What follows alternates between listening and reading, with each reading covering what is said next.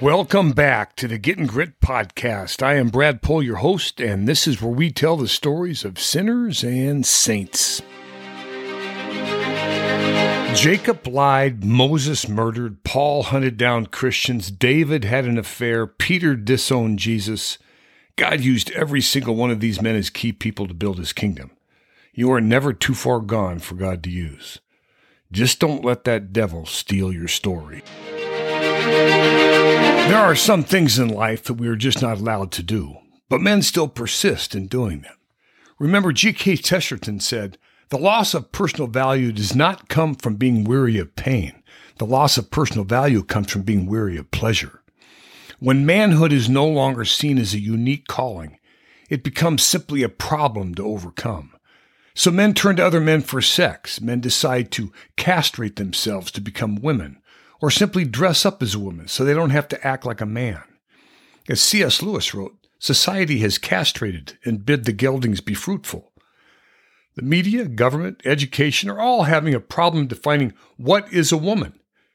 Robert Lewis, author of the book A Modern Day Knight, asked the question, What is a man?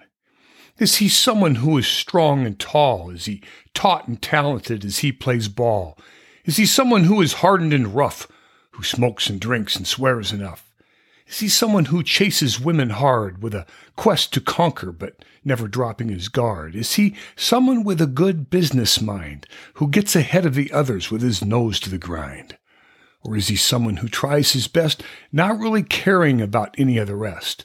What is a man? Does anyone really know? Tell me, who is the prototype? To whom shall I go?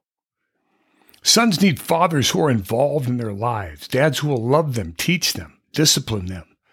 Men are yearning for things they can't get from their wives, they can't get from their jobs, and they can't pull from inside themselves. Something very primitive and very deep, like tethers that are passed from fathers to sons. In the absence of these anchors, men drift. When they're present, men become grounded, they flourish, they become noble, principled, they become knights. Where is the place in our culture where boys are initiated consciously into manhood? David Blankenhorn, founder and president of the Institute of American Values, and its initiative Braver Angels states, Men more than women are culture made. Where are we at then in American culture if our government, our schools, and a growing minority in our society are driving our children towards transgender identification? The answer is all too scary. Even in some American churches, there is a push for gender neutrality, which too is gutting our culture of authentic manhood, asking us to draw our true masculinity from the original Adam of Genesis without understanding the words of Jesus I came to bring a sword.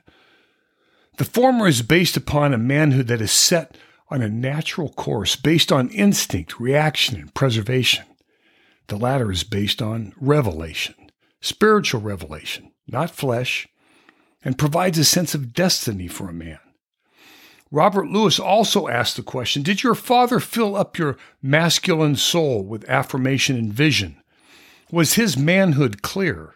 Is yours clear to your son? The question of this clarity is of ultimate importance.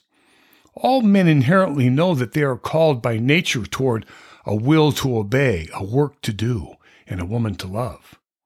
But from Sodom and Gomorrah to Christopher Hitchens, man proves to himself that he is unwilling to be ruled over, and the words obey another are far from his desire.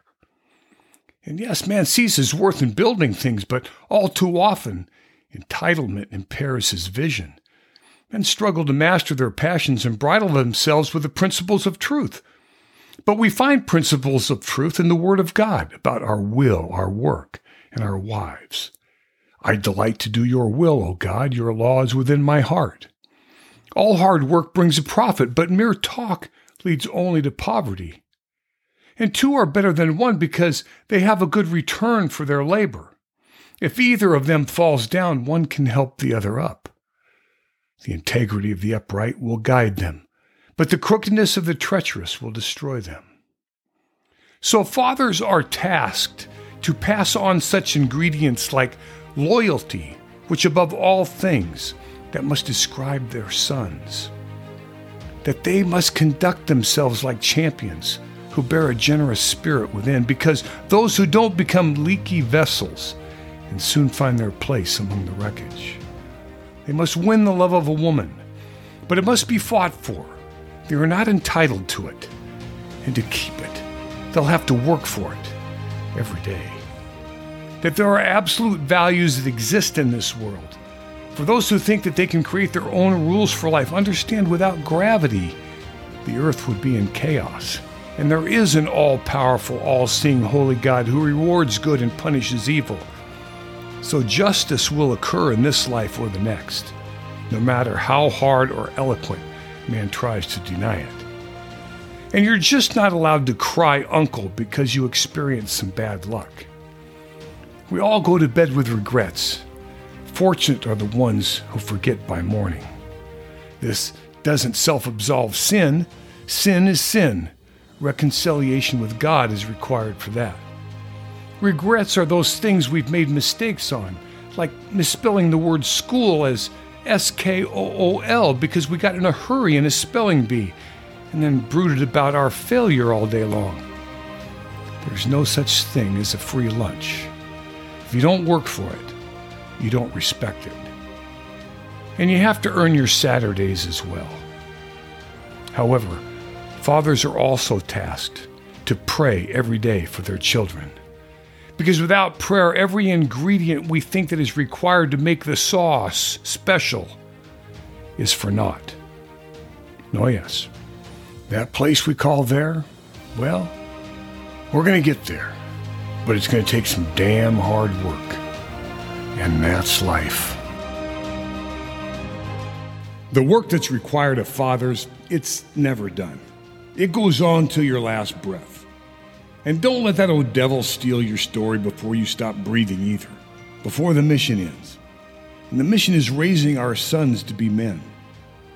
And all of our stories will be of struggles and failures, of redemption, forgiveness, and new beginnings.